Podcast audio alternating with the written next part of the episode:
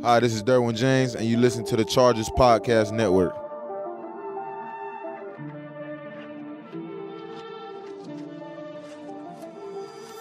All right, guys, welcome to a new episode of Chargers Weekly with a longtime friend of the podcast. Haven't talked to him in a while, Shawne Merriman. Shawne, how are you, my man? I'm doing well, man. Uh, regarding the circumstances, um, I'm just glad gyms are about to open back up. So that's I'm right. all good. It looks like you're about to go to the gym, right? I am. I am about to go uh, spar a couple rounds down the Long Beach with some of my guys for uh, lights out. So, uh, yeah, man, I'm just I'm happy to get back in. And It was it was tough. It was tough trying to find places to work out and uh, also while keeping the social distancing and everything too at the same time. Yeah, it's it's been a it's been a challenge for a lot of different people. First, happy belated birthday! Uh, and, Thank you. And you said you're not going to count this year, right? You got to count it twice next year, 2021. That's right. I'm still 35, man. I'll be turning 36 next year. You know, you can't have you can't have the uh, the b day in uh, quarantine, but uh, yeah, man, I, I, feel great though. You know, I, I, look back on it. I remember coming in and, and laughing at all the old guys. You know, uh, the Randall Godfreys of the world and Jamal Williams. I used to call them old guys, and now I'm 30. I'm 36. So uh, that always feel a little bit weird. Well, dude, you're throwing up 100 pound dumbbells. Are you making a comeback? Is there something you're not telling me? is is uh, are we to see lights out in training camp?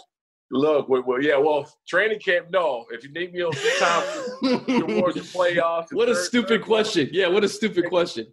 Third and plus seven. You know, I straight up the field. I can go get a quarterback for you for sure. Yeah. Well, hey man, this so much has happened this off season. Let's just start with the uniforms because you were one of the few that got a sneak peek ahead of time. Uh, what was your reaction when you saw them, and then what was your reaction to everyone else's reaction once they were released to the world? Well, you know, initially, man, uh, I was, you know, I was nervous, right, because I'm such an honest person, uh, and I'm and I'm up front. So if I don't like something, I'm like, ah, you know, they were okay. Um, but you know, you're always going to go. You always, you can't go wrong with the powder blues, right? So you can't mess those up. I knew those were going to be top notch number one. Yeah. But I was, I was surprisingly shocked, man, that every single color combination.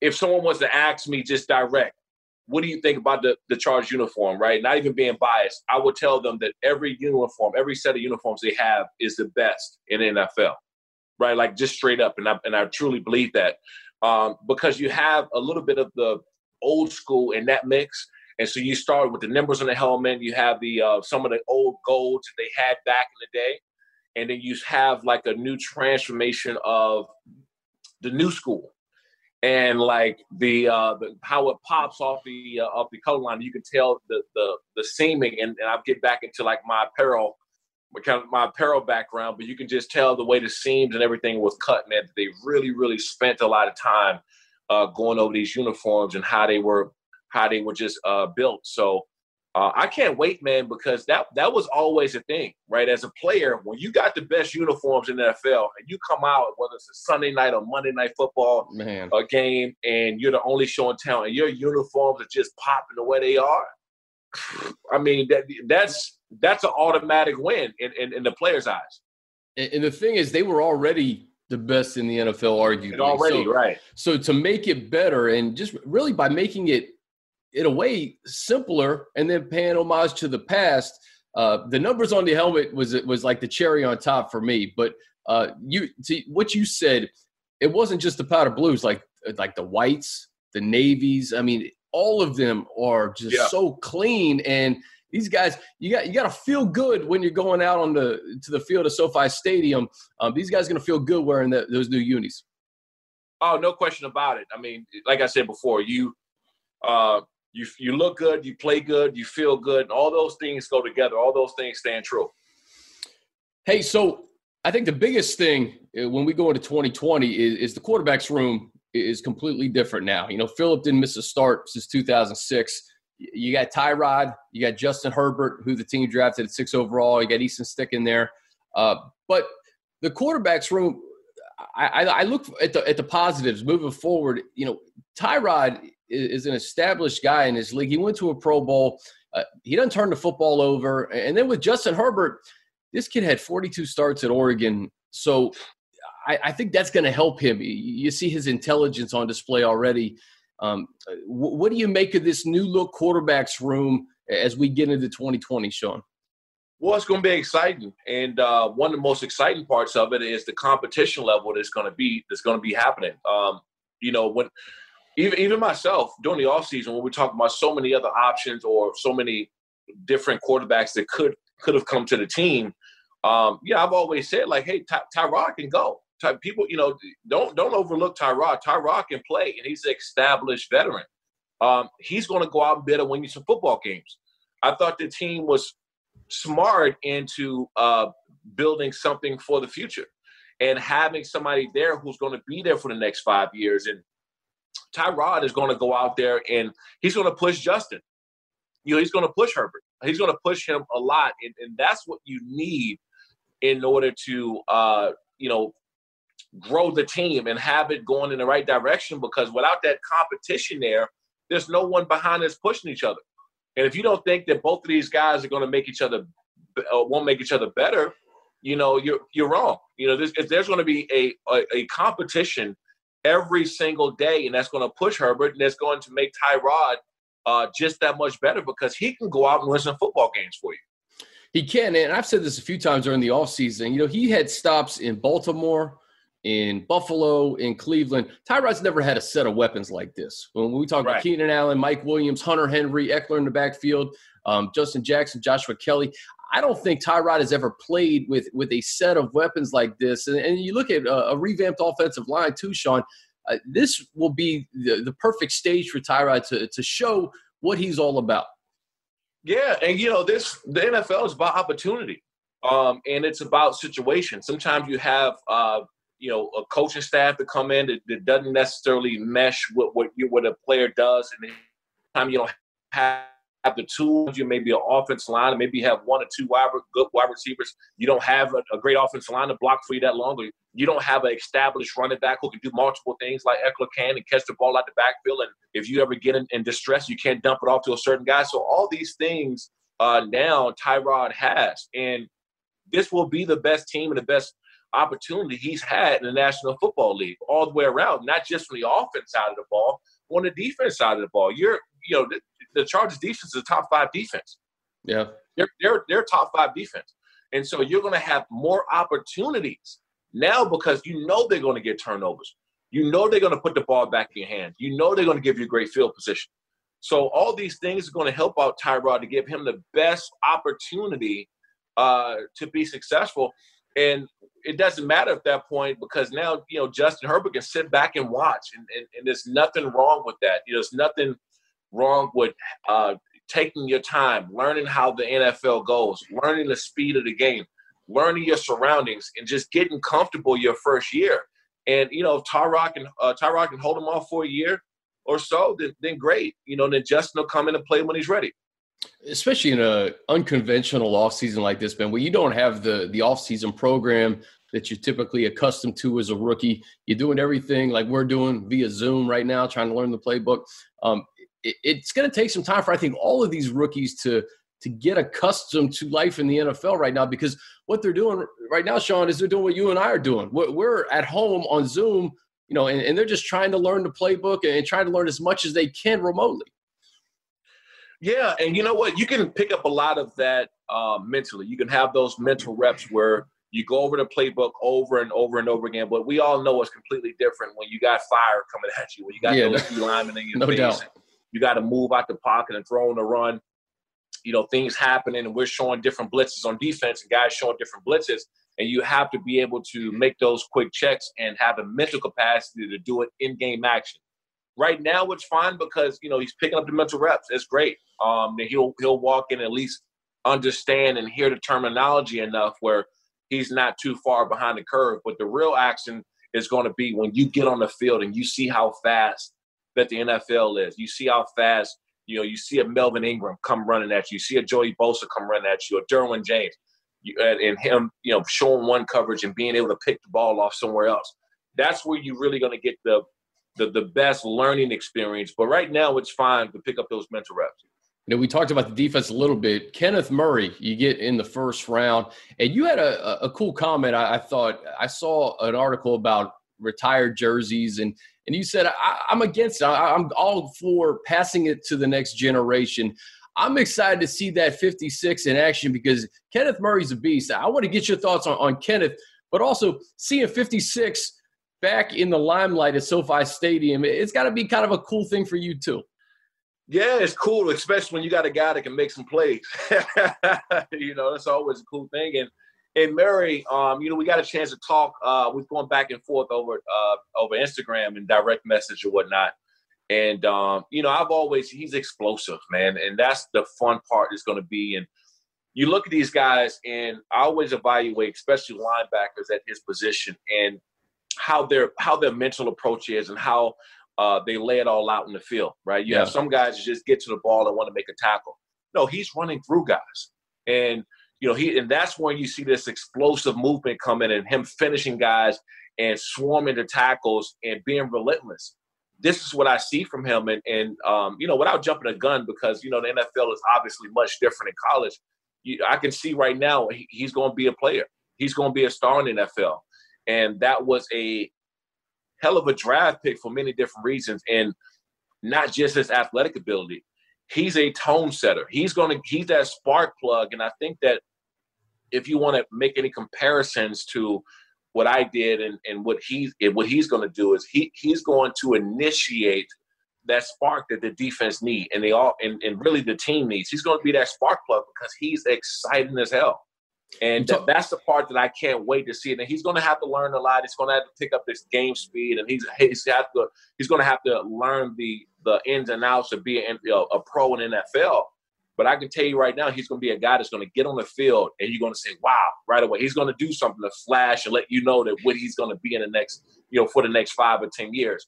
He has that flash and that explosiveness, and I can't wait to watch I almost feel like it's similar to Derwin his rookie year when you saw right off the bat, like, oh man, this guy's going to be a player. And, and, Shawne, now you have, and we've talked about this throughout the offseason too. You have you have Bosa, Murray, and Derwin. You have a guy on each level of your defense that that is a potential blue chip player. We know Joey and, and Derwin are. I think Kenneth has that potential as well. But to have a a Pro Bowl, All Pro, blue chip type player on each level of your defense, speak to how important that is for a team.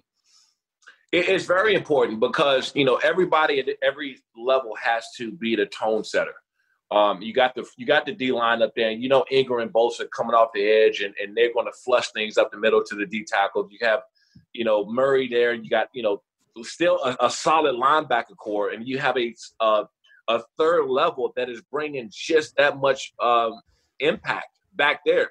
So you have a different level of accountability on every level of, of the defense. And let me, it's infectious, man. I, I can't yeah. say it enough. And, you know, i'll just, I'll never forget me going out there and make a big play. And I can, like two, three, four plays later, Shaun Phillips is going to make a big play. Luis Castillo is making a big play. Joxy's there, Jamal, Igor, you know. So it's it's infectious because everybody wants to be in on making that big play, and you have somebody at every level that's going out and, and setting the tone is going to set the tone for the entire team because everybody wants to go out there and make a big play. Yeah, and you know, I mentioned Bosa, Derwin, and and Murray, but uh, let's not forget about Melvin Ingram, Casey Hayward, Chris Harris Jr., Linval I mean, Joseph. I mean, like the list goes on and on, Shawne. And some of these guys are, are free agents. Uh, talking about Chris Harris Jr. and Linval. Uh, the Chargers, no doubt, had the best offseason in, in football. I mean, there's no doubt about it. This is probably, in my in my opinion, in, in just being around the organization, this is probably the best offseason they've ever had. Um, as as far as the the draft class, as far as the who they brought in, the key people they brought in big the big offense lineman there from Carolina from the Panthers. Um, they made they filled every gap that they had missing last year in order to be a championship team. That's what happened. Um, every hole that they needed to fill in order to take the team to the next level, uh, they did that. So I know it looks good on paper, and you got these names, you got these guys to play, so they still have to go out and execute. But this isn't a situation where you're talking about a team who just just a couple years ago they were 12 and 4.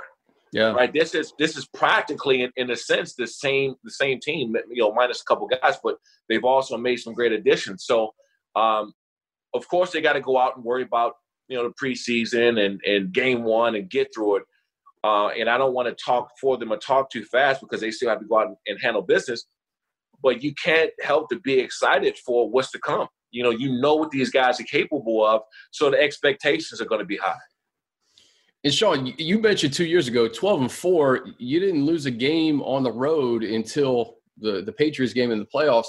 Uh, last year, the, the two biggest things is no mistake about the fact that it was turnovers and actually getting the ball, turning it over on, on defense. When you bring over Chris Harris, when you when you have a guy maybe like Tyrod who who has been very good with taking care of the football, those are two things that they really need to concentrate on to get back to to who they were in 2018.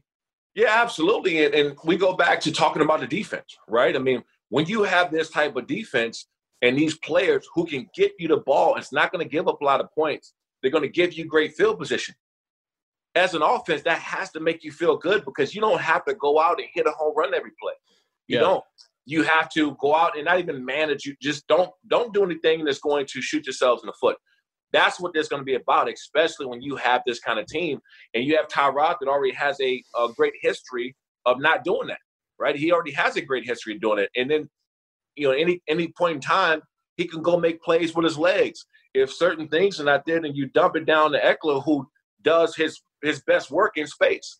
So, you know, if you look around at just the, the parts of this team and how they're built, you can't, you can't help to be excited for what's to come. So I know you got to get to the gym, man. last thing for you, um, with everything going on this off season, uh, the importance of veteran leadership and having guys. I even look at the Chargers draft, man. All the guys that they selected, you know, were senior bowl guys, uh, guys who were captains on their team, who who have a, a large body of work in college. Uh, how important is veteran leadership and um, familiarity with the, the coaches and, and all, all those sorts of things uh, in a season like this where everybody's going to be playing from frankly a disadvantage with the lack of an off-season program.